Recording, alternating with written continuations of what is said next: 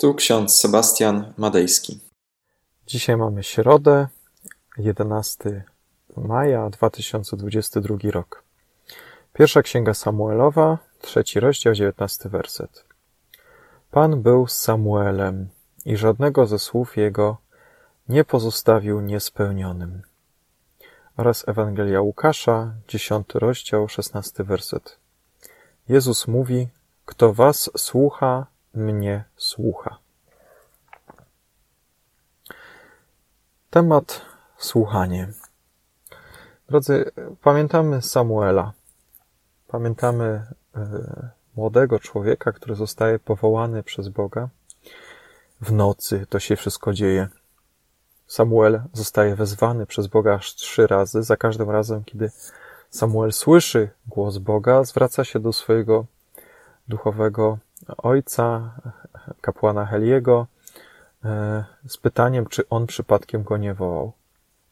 Kiedy Heli zobaczył, że e, Samuel faktycznie jest przez kogoś budzony, e, rozkazał mu, aby powiedział: Tak, panie, sługa twój słucha. Faktycznie za trzecim razem, kiedy Samuel zostaje obudzony, wypowiada te słowa.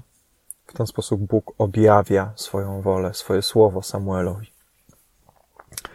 Słuchać Boga. Na czym polega właściwe słuchanie? Przede wszystkim Pismo Święte powinno być potraktowane przez nas na poważnie.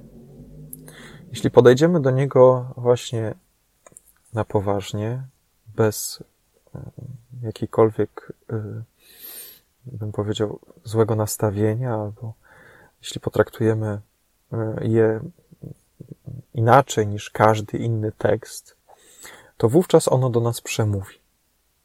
Jeżeli Pismo Święte potraktujemy jak każdy inny tekst, jak dzieło historyczne, jak propozycję, którą możemy przyjąć lub nie, to wówczas możemy się zawieść. Możemy czytać Pismo Święte, ale nigdy go nie pojmiemy w zupełności.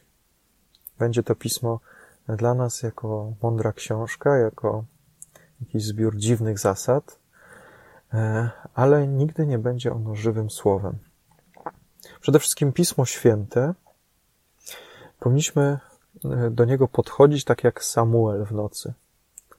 Mów do mnie, sługa Twój słucha.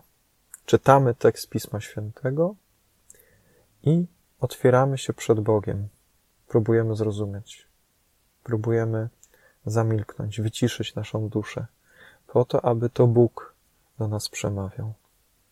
Taka lektura Pisma Świętego jest lekturą przede wszystkim nastawioną na słuchanie.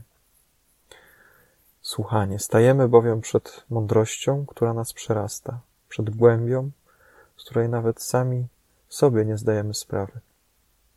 Wobec tego słowa potrzebne jest prawdziwe i poważne skupienie się na słuchaniu. Aby dopuścić subtelny głos Boga do naszego serca, Musimy wytężyć nasze zmysły. Na tym polega właśnie słuchanie. Przede wszystkim Chrystus zachęca nas do tego, abyśmy wsłuchiwali się w Jego słowo. Kto mnie słucha, was słucha. A kto was słucha, mnie słucha, powiada w Ewangelii Łukasza. E, z tym słuchaniem Jezusa jest e, przede wszystkim związane wiele różnych historii. Na przykład Jezus mówi, kto ma uszy do słuchania, niechaj słucha. Co to znaczy? Czy mamy jakieś uszy, które nie są do słuchania? Nie, po prostu. Jezus wzywa nas do tego, abyśmy wykorzystali to, co mamy. Abyśmy wykorzystali nasze zmysły. Abyśmy wsłuchiwali się w Boże Słowo abyśmy aktywnie słuchali tego, co On ma do nas do powiedzenia. I e, prawda nie przychodzi do nas poprzez nasze, powiedział,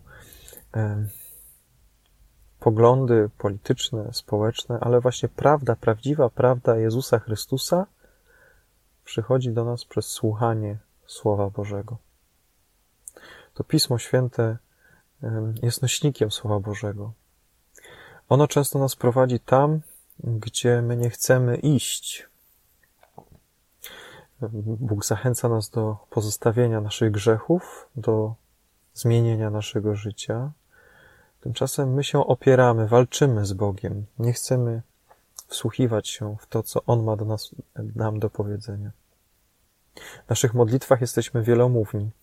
Wielokrotnie zamiast słuchiwać się w milczenie Boga, wsłuchiwać się w Jego Słowo, my zasypujemy Boga różnymi naszymi prośbami, różnymi naszymi wymaganiami.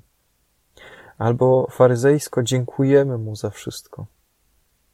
W ten sposób zapominamy, aby w ciszy słuchać, co On ma nam do powiedzenia. Pewien misjonarz działający wśród Tuaregów w Afryce Północnej działał aż 15 lat, aby nawrócić lokalne plemiona Tuaregów. Ostatecznie zrezygnował z tego, widząc, że ludzie ci Beduini wcale nie chcą przyjąć Ewangelii.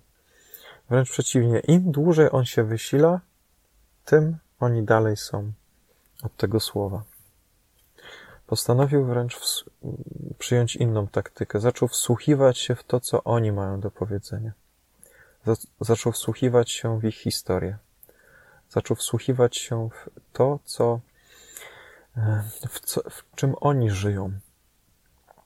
W ten sposób on zaczął lepiej rozumieć też Pismo Święte. Zaczął lepiej pojmować Boga.